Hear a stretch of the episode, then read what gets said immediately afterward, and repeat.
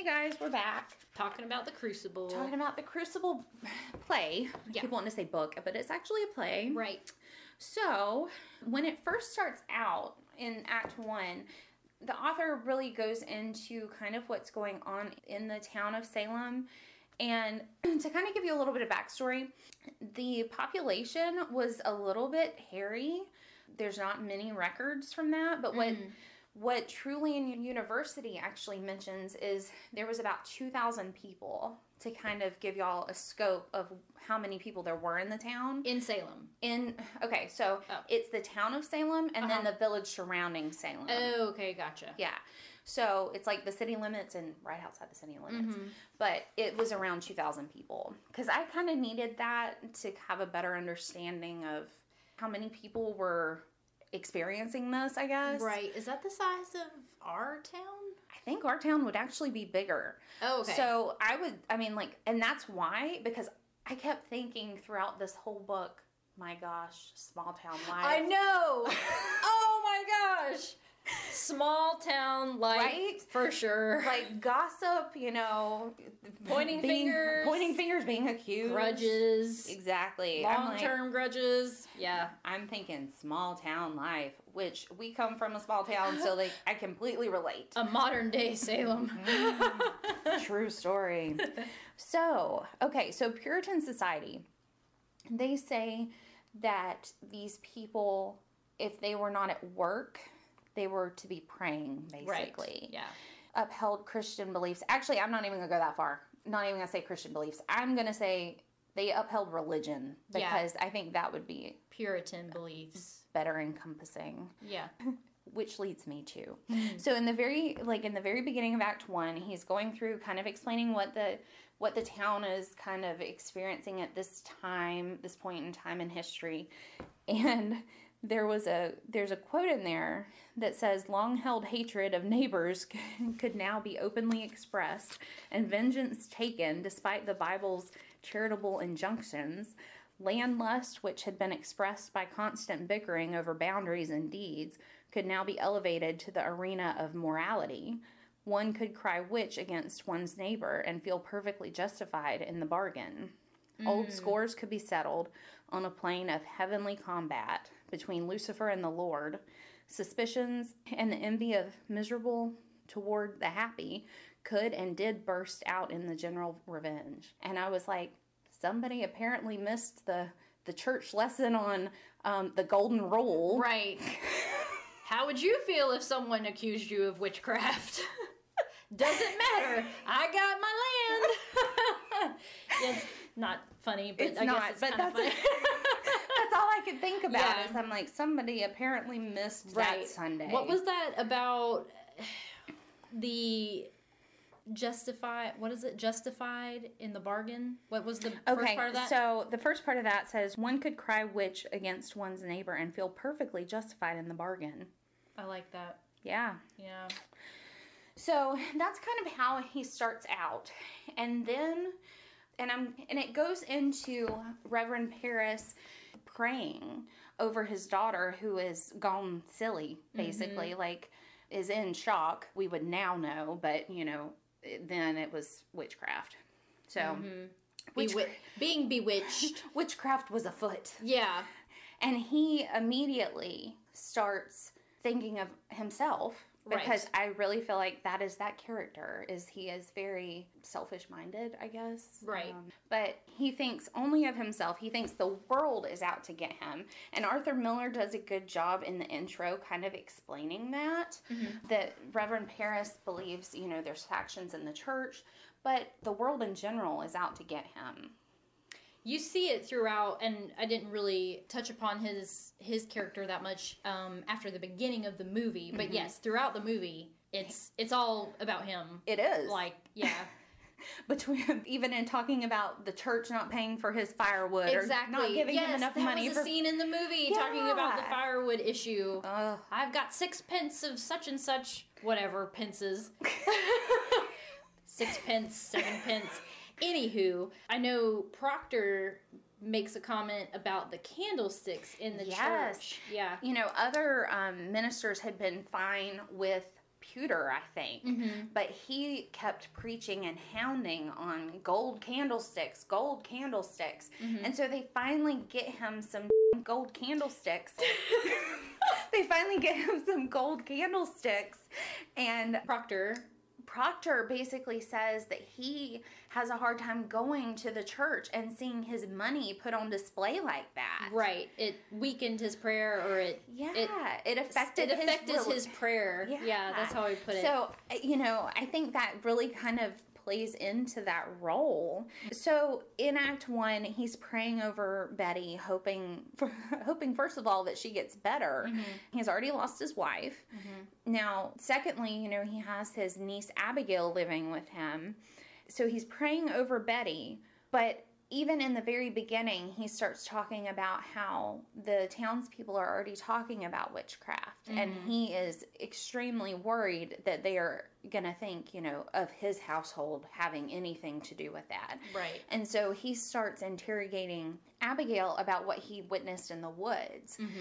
And I will say this in reference to the movie and the play, but they really kind of give you a visual aid to what he may have seen and whether or not I know that it's up for some debate on how how graphic? how maybe? graphic yeah because when i read it in the book it was referring to like the chicken blood but that comes out later and it kind of grossed me out in the movie but Yeah.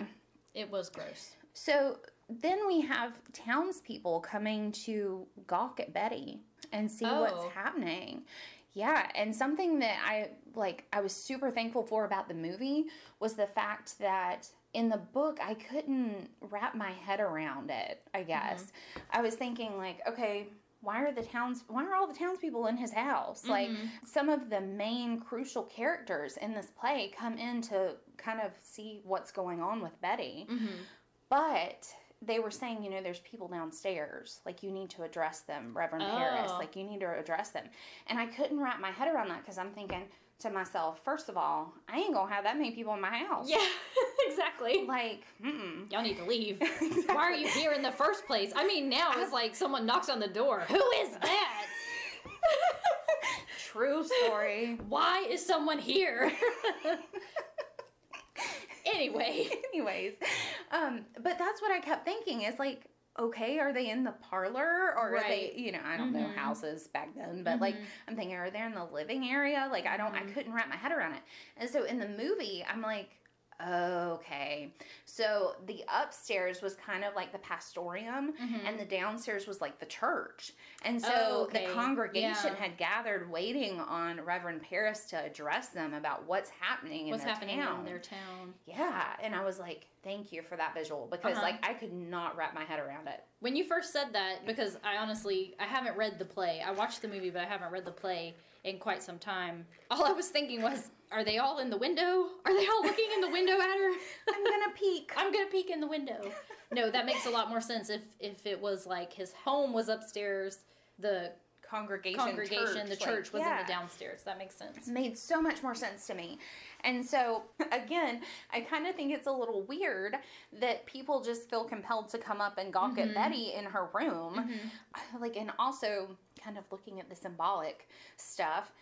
The bedroom is the most intimate part of your house. Right. And so, honestly, when I thought this was pretty cool actually, you really start to see the dynamics between the characters in that Mm-hmm. and I think that kind of like it exposes. It's more intimate, and Right. and you really see Thomas Putnam's landlust and Oh his yes. his crave for power, and then you see Miss Putnam's almost like dissociative behavior. She's kind of She's out there. Yeah, She's out there in the very beginning. yeah Yeah. She's having like dreams, and she thinks that people have killed her babies, and Yeah, well, it sounds like she's gone through. She's got like PTSD or And, some like, kind of super- trauma from Yeah. losing her children. maybe even postpartum because Right. it doesn't really address how long it's been. right. And really, with her, to kind of delve into that character, the problem was, and I don't remember how many children she had, but they would they would be born completely healthy and then die.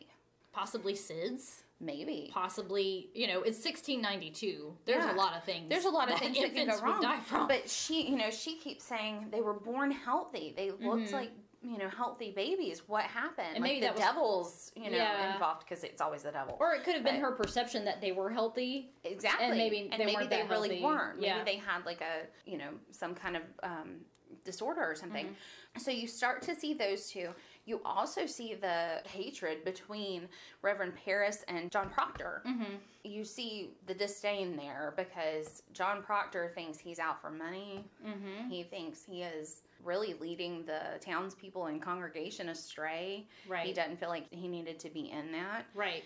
in that role. And in that relationship, I guess I should say, Reverend Parris really kind of feels like he's better than John Proctor. I mean, he thinks he's better than everybody, but John Proctor, yeah. John Proctor in particular, because he's saying, you know, you haven't been to, To church. church meeting in so Mhm. long, and Mm-hmm. you can really see that dynamic there. And it's not the focus. I mean, I think that hurt John Proctor's character in the long run that he hadn't been in the church, even though he had a very valid reason Mm-hmm. as to why he wasn't present. Yeah, he even made mention of not having his baby baptized in the church because about yeah, that. Yeah. because he didn't want his hands on him Right. He had that much disdain for, for Reverend, Reverend, Parris. Parris. His other kids were baptized by somebody else. They were, Reverend and Parris then Reverend there. Parris came, and he just Yeah. did not want them. He didn't want him to be baptized. Um, that was another point of contention. Mm-hmm. Now, Giles Corey also is in there, but it really doesn't show a whole lot in re- regards to him, or I didn't feel that way. Mm-hmm. The other main main player in this first act would be Rebecca Nurse. Oh yeah. She comes in, and you really see how people view her. Mm-hmm. She is saintly. You know, she's known for her charitable works, and so you you really see the respect, especially between John Proctor and her. Mm-hmm. There is a little bit between John Proctor and Abigail, which I felt like in the in the play it really took place in the room, where in the movie it was outside. It was outside behind Yeah. the house or so that was behind a a, little. building. It was a little different in Yeah. that aspect. But Abigail basically tells him that he- they were caught dancing in the woods at that point. right. We were sporting in the woods. Is all. Yeah. No big deal. But you can tell, as you were saying, you know, you can really see her innocence. Mm-hmm. Right. But she's also desperately wanting his affection and yes. attention. Yes. Desperate for him. Yes. Yeah. Begging for it. Yeah. So that really takes place in the first act. Um, one other thing I wanted to mention, he Arthur Miller makes references throughout Act One a little bit and kind of alludes to the communism that is taking place now in the 1950s. Um, so in Act One, it says the analogy, however, seems to falter when one considers that while there were no witches then, there are communists and capitalists now. And in each camp, there is a certain proof that spies of each side are at work undermining the other. So he tries to relate that and make parallels to that, even in even within the play. Even within the play. So Mm-hmm. would those be considered anachronisms? Things that wouldn't wouldn't have been present in the time period? Like things haven't have not been in would communist communism even be a thing in 1692? I don't think I mean, so. because that's set in the present. Yeah. You know, if that's set in 1692 and he mentions communism and capitalism, then that makes me think anachronism, something Okay, that yeah. wouldn't be yeah. uh, in the present time. I get what you're saying. They mentioned uh, another. They mentioned the word pregnant in I. I think it was in IMDb. Um, they mentioned that the word pregnant would not mean with child at that point in time. really? Mhm. Yeah, Hmm. more like a. I know there's like pregnant pause where you have a long Okay, pause. yeah. I think it would be more It would have been used in that used sense, in not that in. sense, not in being with child. Yeah. Yeah. Sorry, I didn't mean to throw you off. No, no, you're fine. I was like, wait a minute. Okay, so Act Two. I'm I'm kind of skipping all around. Y'all bear with me. My brain is like fried this week. Every week we have Every week. Yeah, that's a lie. Every week. Every week. yeah, I'm looking at like ten pages of notes, and I could not condense. So bear with me. We're getting I'm through it. scattered. We're getting through it.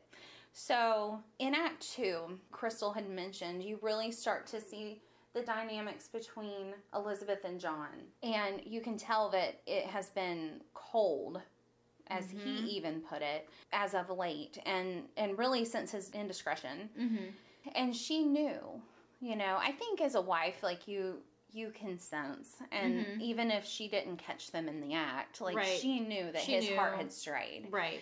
But what really struck me, and I saw it more in the movie than I did in the play, so I'm going off on that tangent. Take that as you will. Take that as you will. I really saw in the movie where it wasn't so much that Elizabeth hadn't forgiven him, it was more of his guilt. Right. It was in between them, It was. and neither one knew how to move forward. They didn't didn't. know how to move past it. And even like she made some comment about him being a good man Mm-hmm. in that moment in Act Two, but it's almost like he can't mentally get past that. He can't.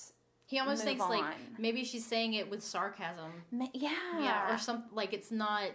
Uh, what's the word? It's not sincere. hmm And you know how when you feel guilty about something, or I, I've done this, I can say, when you feel like a crazy amount of guilt, you will sometimes project it on the other person. Right. Mm-hmm.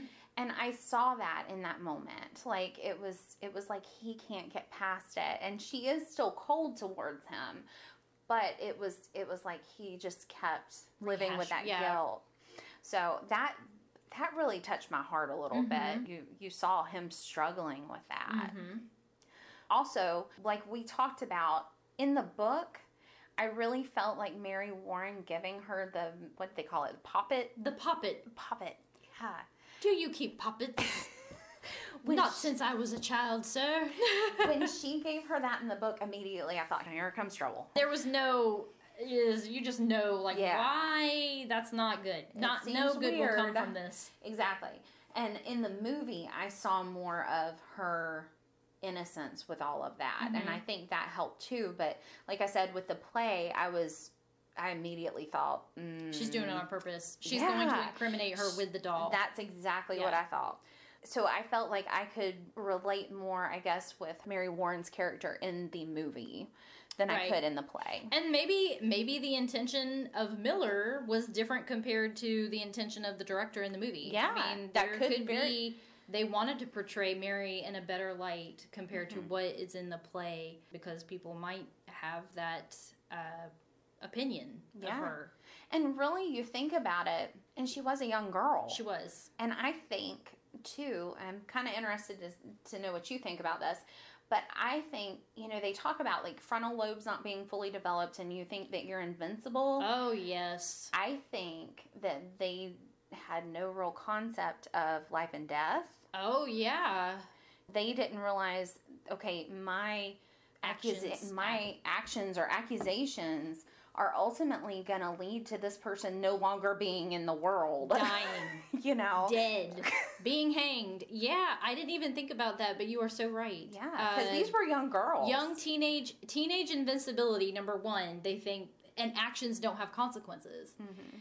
and we're not downing teenagers by any means No. but yeah that makes a lot of sense that maybe they did not understand the scope of their actions i'm not sure maybe abigail did i kind of She was a little bit older. understanding what the implications would be of her actions but again those young girls getting caught up in the moment and then it's kind of like once that does happen once they do have the first hanging there's no going out. back Mm-mm. yeah there's no going back because you are incriminating yourself and you will have blood on your hands Yep. um almost literally because you sentenced these people to death Yeah. so but that's a really interesting concept that i did not yeah. think about I literally just thought about that, and I That's was like, "Oh my gosh, yeah, yeah," because they were so much. Abigail was probably around sixteen or seventeen, but the other girls, Young, it seemed, were yeah. younger, and Mhm. especially Betty. betty yeah Um, definitely So yeah, I really don't know that they. knew the, understood the scope that. of what they Yeah. were doing. Maybe not in the beginning anyway.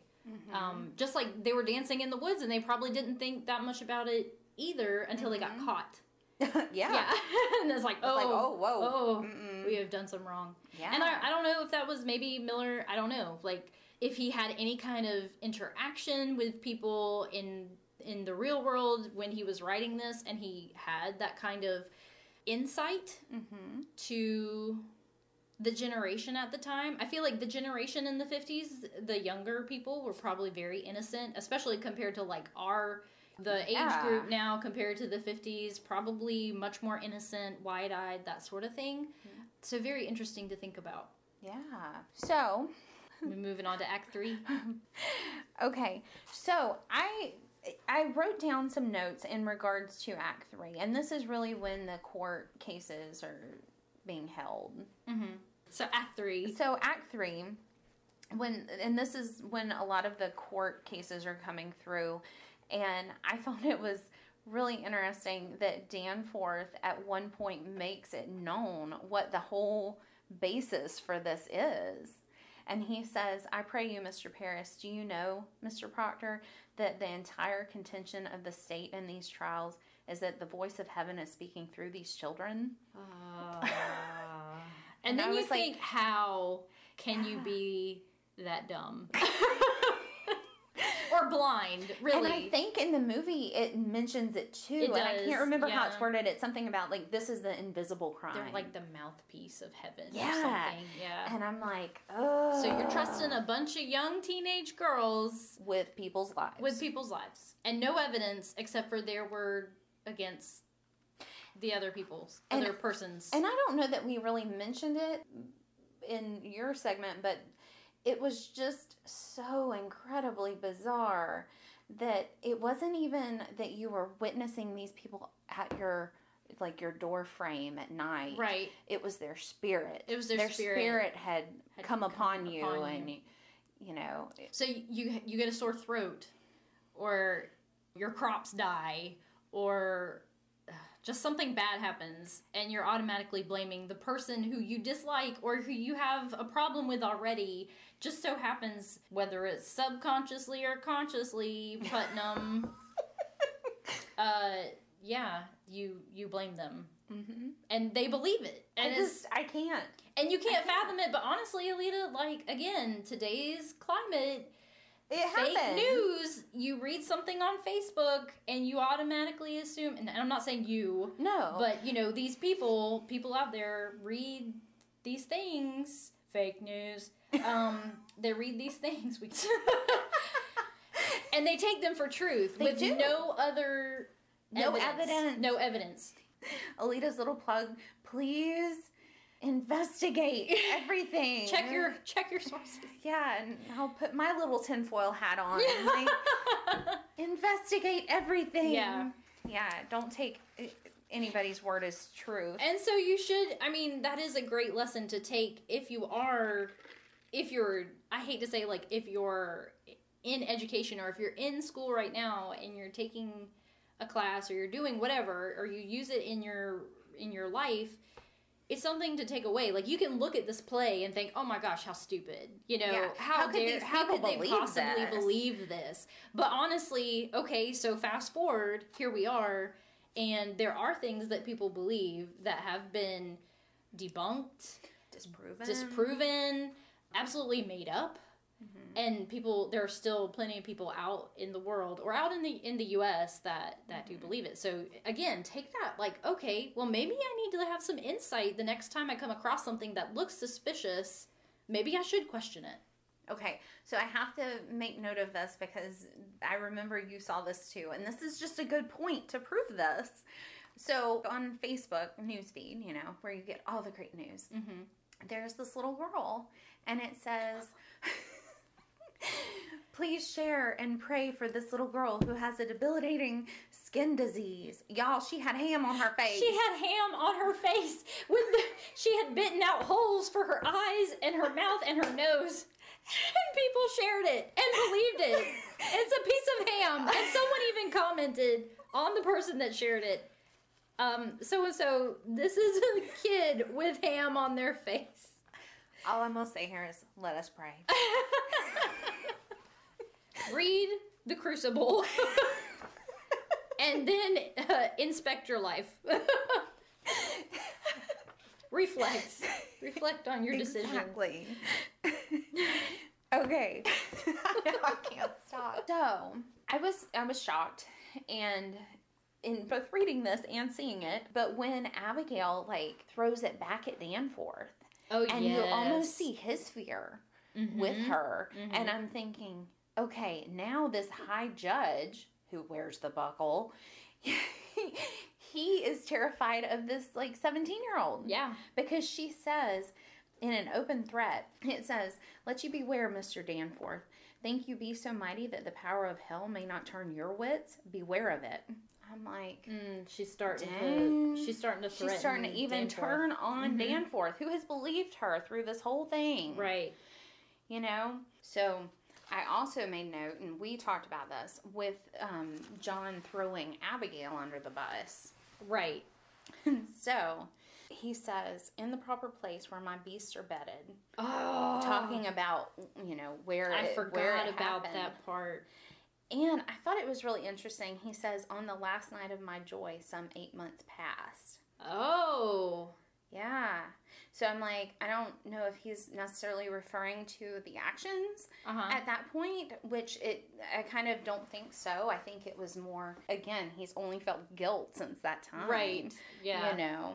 But he says, On the last night of my joy, some eight months past, she used to serve me in my house, sir. And he has to clamp his jaw to keep from weeping. Mm, A man may think that God sleeps, but God sees everything. mm. I know it now. I beg you, sir, I beg you, see her for what she is. My wife, my dear good wife, took this girl soon after, sir, and put her on the high road. And being what she is, a lump of vanity, sir. Mm. I forgot that line too. Excellency, forgive me, forgive me. Because he's trying to, you know, hold himself together. Right. He's trying to says- get it out. She thinks to dance with me on my wife's grave, and well she might, for I thought I thought of her softly. God help me, I lusted. And there is a promise in such sweat, but it is a whore's vengeance, and you must see it. I set myself entirely in your hands. I know you must see it now. Mm. But I've forgotten those lines. No, No. he doesn't see it. I think. I mean, uh, by this point in Act Three, I really think that things have gotten so out of control that Danforth can't go back, even, if, he does see through it. believe it. Right. He he just can't. He can't come out and say it was all a sham because, what would happen to him? Exactly. He's he, signed then so the many blood death would be on his warrants. hands. Yeah. So I mean, I feel like yes, he can totally see, but he is he's higher than Hale, and I mean he kind of spurred it on at the beginning anyway. So he just can't. Mm-hmm. Whatever is presented, he can't change his mind. Yeah. And very shortly after we talked about this in regards to the movie, but Hale turns at this point, and this is really his turning point. He says to Danforth, Excellency, it is a natural lie to tell. I beg you, stop now mm-hmm. before mm-hmm. another is condemned. I may shut my conscience to it, but no more. Private vengeance is working through this testimony. From the beginning, this man has struck me true.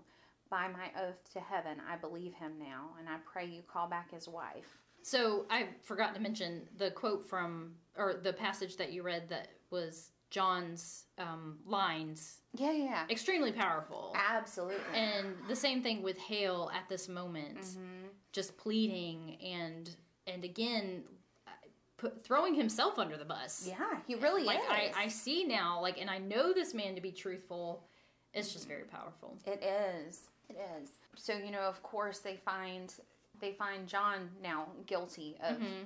of witchcraft, and at the very end of this, Hale is, and in the movie they're they're outside, but in this they're still in the courtroom, and he starts towards the door and he says, "I denounce these proceedings." And this is at the end of Act Three. Mm, mhm. And I'm like, he finally sees it. You know, like he saw it really Right. before and he mentions it, but like now he's calling the court out. He's saying, I denounce this. Like I am, So that took place in the courthouse, it did.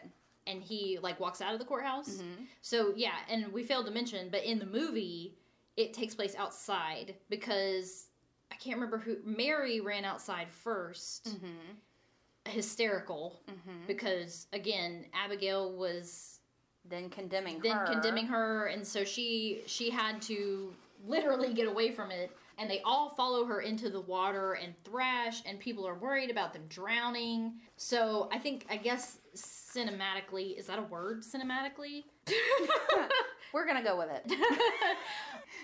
I guess to to have a visual and make it much stronger as almost kind of a climax Mm-hmm. that they have these people like running out into the water and, and the girls are hysterical and John is following Mary because trying to she's with hysterical, her. trying to reason with her, trying her trying to get her to go back on what she was saying before, and that's at the end of all of that drama. Hale is done. He's like, I'm done with this, It's- and yeah, I denounce these proceedings, and he leaves. Mm-hmm.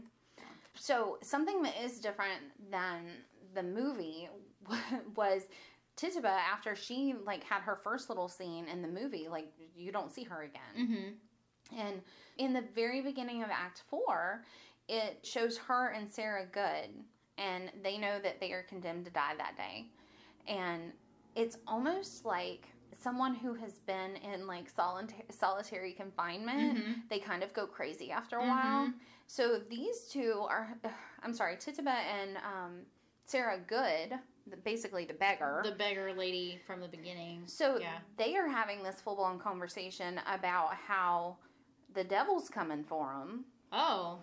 Yeah, take him back to Barbados because he can't stand this place. Like, Devil, take me away. I thought it was interesting. I'm like, okay, so maybe several months in jail has just has really them. shifted. And I mean, Yeah. to be around the fervor and the hysteria Mhm. kind of makes sense to me that they would assume, like, yep, well, the devil's coming for us Mm-hmm. because obviously he's, you know, here in Salem and we gotta go. I was like, that's kind of interesting though. Like and you see it's like if they're already accused, it's kind of like, yeah, sure, I was, you know, you're gonna accuse me anyway of, Mhm. of this, so sure, And they even they even tell the guard that he can come with them, that's nice. and he's drunk. The guard's drunk. Typical. True story. oh goodness. I also thought that it was interesting in Act Four. I'm gonna butcher the name. I think it's a little. It's like Hathorn. He. he Going and- back to like high school and the oh, how am I going to pronounce the name? I know. I know. I'm like Hathorn. It's not Hawthorne. It's, Mhm. It looks like Hathorn. Mhm. Um, he and Danforth were kind of now. Danforth was like the high judge, but Hathorn was also in the proceedings, Mhm. and he's they're talking in this instance about Reverend Parris, Mhm. and they're basically saying that he's gone mad, Oh. and that was interesting to me, and so they're kind of like explaining and this was they're kind of talking about the knife scene that you see in the movie Right. Uh huh. all that he's dealt with Mhm. since the um, trials. And so they're saying that he's gone mad. Oh. And Hathorn says, I met him yesterday coming out of his house, and I bid him good morning, and he wept and went his way. I think it is not well the village sees him so unsteady. well, I'm sure he's just torn up. I kind of feel like the weight of yeah, the weight of everything is getting to him at this point. So, in that same instance, it talks about what has really taken place in Salem after the fact. Mhm. And I thought that was like, that hit me. Mhm. because I hadn't thought about this. And Mhm. it says there be so many cows wandering the high roads now that their masters are in jail, Mm. and much disagreement for who they will belong to now. Mhm. And Mr. Parris, or Reverend Parris, has been involved in those disagreements because he's having to sort that out with people. And so that's weighing on him too. Oh yeah. But yeah, you don't think about the implications between, or, you know, with that as well, because you now have all these farmers who had land that needed to be tended, Yeah. and they have crops rotting in the mm-hmm. fields, and yeah, and livestock that are just now wandering because they don't have a master. So I like that the play has explained this because you can imagine the actual time, for, like the actual time period, and probably yeah, that definitely probably took place. Mm-hmm. And it's crazy to think, wow, that probably did take place. And again, things things of that nature, like right now with uh, the coronavirus, and Mhm. thinking about like people being not, you know, they're not in prison, but they're stuck in their homes, and, like, Quarantined and quarantine and you can't go back to your home and there's things that need to be done and things that need to be tended to and you can't. you can't and that's really interesting that that comes up Yeah. And something else that was it was extremely moving, um, aside from Elizabeth and John's um, Moment, dialogue in Act Four, but also when when John is asked to sign, which to and I could be wrong about this, but to me this was held in the jailhouse. It wasn't outdoors like it Oh, was in okay. the movie. Yeah. So that's kind of what I Mhm. imagine. Mhm. But so going back to what we discussed in the very first act in regards to John's respect for Rebecca Nurse, Mhm. and you know, he kind of saw her as the town saint, and Mhm. you know, he just had a lot of respect for all the good that she had done. Mhm. So what was so moving to me in the in the last act was the fact that they brought her in to to bear witness to him signing. Oh, Yeah. yeah. And so that tore him up. Oh, I can imagine because know, she never confessed. And she was begging him not to. yes, You know, and it it broke her heart to see him to see him like that. in that position. And I was like, "Oh, it just that that really touched me." Mhm. Along with like the very tender moment that we discussed between Right. Elizabeth and John. Mhm. Yeah. I just can't imagine. Play Elizabeth witnesses his hanging from the window Oh, of the okay. jail. Hmm. And the, again, they're begging her, like, go to him. Go to him. You know, beg him to. So do you? So do you think his hanging was not on stage? I wonder. No, I think it was. Oh, okay. Um, I think the way I interpreted this was that it was kind of in the midst of town, oh, okay. and she could see she from could the see window. from the window. Yeah. So something I do want to mention that wasn't quite talked about in the in the movie segment, but was really again moving in the last act of the play. Proctor or John is saying, "I have three children. How may I teach them to walk like men in the world? And I have sold my friends." And this is in reference to him not only confessing but signing his name. Right. And and then he says, or Danforth retorts with, "You have not sold your friends." And Proctor says, "Beguile me not. I blacken all of them when this is nailed to the church the very day they hang for silence." Right, because he's associated with Rebecca Nurse. Yeah. And he's associated with Martha Corey. And he's associated with these good people who didn't Have- confess have stayed silent, and have stayed silent. And yeah, That's it's just a powerful oh. uh, line or powerful lines. Yeah, and you mentioned his his statement in regards because it is my name. Yes. But the whole statement in the play Oh, I'm was excited. I'm excited. so many things. He says, Because it is my name, because I cannot have another in my life, Mm. because I lie and sign myself to lies, because I am not worth the dust of the feet of them that hang. How may I live with my name? I have given you my soul, leave my name. Oh, chill bumps. I know. I love that. I have given you my soul, leave me my name. Yeah. Oh, man. And then the one last thing that like really hit me was, and his eyes were full of tears. It says, I can. There's your first marvel that I can. You have made your magic now. For not I, for now, I do think some shred of goodness in John Proctor. Not enough to weave a banner with, but wide enough to keep it from such dogs. Yeah. He finally has He finally, his I think, goodness. His, Yeah. His guilt has been absolved. yeah. I just, oh, it struck me. Mm-hmm. That really struck me. And I wonder, I mean, again, from Miller's perspective, when he's writing this, was there a shining light? Was there someone who found their goodness in the time frame that he's writing this? Or maybe it was himself when he Yeah. decided to be, you know, decided not to give up his the people that they were asking him to give up. You know, maybe that is his Mm-hmm. um, and I'm sure that's there's research about all of this, but you know we are but lowly, Lowly podcasters lowly podcasters who are who are just wanting to talk about our perspectives and opinions on on what we read and watch. Now, one one last thing. He tell and he did tell Elizabeth this in the movie as well, but he says, "Give them no tears. Tears Oh. pleasure them. Show honor now. Show a stony heart and sink them with it." Oh man, I know, and I can't imagine her her Yeah. you know, having to witness. Having to witness that and having to try to stay strong for him. Mm-hmm. I just cannot imagine. Now, I'm kind of curious. I don't know nowadays that a good name would hold as much weight.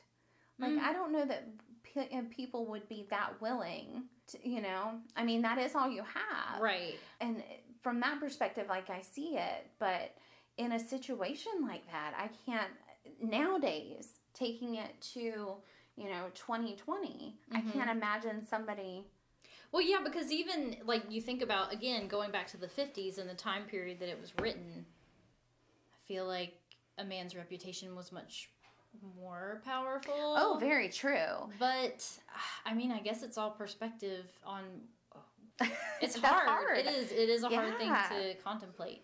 Did we want to talk about the scene between John Oh, and shoot. Abigail? Yes. Okay. So this Good. one was actually taken out of the.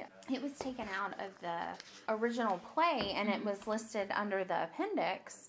But it was actually part of the the movie where John goes to Abigail, and actually it was because of Elizabeth's Elizabeth Arrest. asking. You Oh, know, she had yeah. asked her or asked him to go to her Yeah, and, and, like need try to convince her to stop, Stop. this. right. And um, so he tries, and she's not having it. She's, Of course. you know, she's stuck on she's just his her focus is him and it doesn't matter to her i mean i guess in her warped sense of mind she thinks if his wife goes away he'll come to me but never no. mind the resentment. you know the parallel you i think of gone with the wind you know Okay. like with ashley losing emily was that emily was that his wife's name maybe not with ashley wilkes losing his wife I think it was Emily, maybe not. So anywho, Anywho, um, and then Scarlett thinking, I mean, I don't know, Scarlett, I don't think Scarlett was like, oh great, his wife just died and I'm gonna be with him. But I mean, he confessed that he never loved her in the first Mhm. place, and it's like, does she think at any point in time she really thinks that John is going to be with her after he loses his wife? I mean, he's already let you go once yeah, and but anywho, that's just my little inference there. yeah. But in, in this scene, he basically tells her, "I will not let her die for my sins," Right. and I thought that was very strong. Mm-hmm. And he doesn't. I mean, he Mm-mm. he comes out. He tarnishes. He completely destroys his reputation for his wife. I mean, he's trying to save her, and of course, it doesn't. It backfires for him. But in She- the end, like he gave up doesn't. everything. Yeah, Yeah. Except except his name. Yeah, Except his reputation. very true. I mean, he confessed to lechery, but. there was that. no witchcraft, you know, because that's much worse. So, in ending this, I do want to mention that it took them 300 years to end up naming all of those who had been affected. Whoa! Yeah, like, it was wow. 1992. Oh my gosh! Yeah. Also, something I found super interesting and weird was 19 men and women and two dogs Two dogs were convicted and hanged of witchcraft. They hung the dogs. They did. Like, um, I I got questions. Were they What- mean? Were they like snarling? What made you think that they were witches? I have I Um, have no idea. hmm. And then the twentieth person was Giles Corey. What Giles Corey. The, person who was pressed. Mm-hmm. Yep. Something else that I I found interesting, and it mentioned it in this, and now I can't think of the name In the book. In, the, the- play. in the play. Yeah. It mentioned it, and I can't think. Oh, they don't mention it in the movie, but they start talking in the last act about how there are in some of the surrounding towns.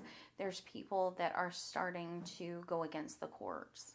Oh. So Yeah. there was a little bit of an uprising on that front. And then come to find out, there is a nearby town, can't remember the name, but there's a nearby town to Salem where they actually had more accused. Oh, I don't okay. think as many died, but there were actually more accused in that town. So it wasn't just Salem. Mhm. It was some of the surrounding, Surrounding area. area. that was also affected during this time frame of like panic against the devil. And I remember they they said, of course, in the movie, but also I think it's um, in the play. They start talking about how more and more people are refusing to confess, Mm-hmm. and therefore they have a problem because they're just going to hang everyone. Yeah, like, what the are you majority? What are you going to do? You're going to hang everybody? Like, and it almost you think. And my friend Chris mentioned this too, and I thought, hmm, that's interesting too. Was the fact that you, you're confessing to something supposedly evil to save yourself, to save yourself from death. from death. It- Just like how they would It's figure like the out. world is turned upside down. Right, Like, how they'd figure out if you were a witch. If they But- throw you into the river, if you sunk, you were. If, if you sunk and drowned, you were a human. But if you floated, you were a witch, and then they'd burn you at the stake. So either way, You you're a You're dying if you're accused. Like you have no hope. yeah. Oh, if they sunk, they're dead. Oh, at least they were a good person. They went to heaven. Oh, you're a witch. You're floating. We're gonna burn you. There's no winning in this. No, no. But again, just going back, like it's a, str- it's such a strong play. It's so insightful. You can use it. I feel like in any time frame. So yeah, I I think we did an excellent job covering the movie and the play. Why, thank you. Hats friend. off to you, friend. Hats off to you too.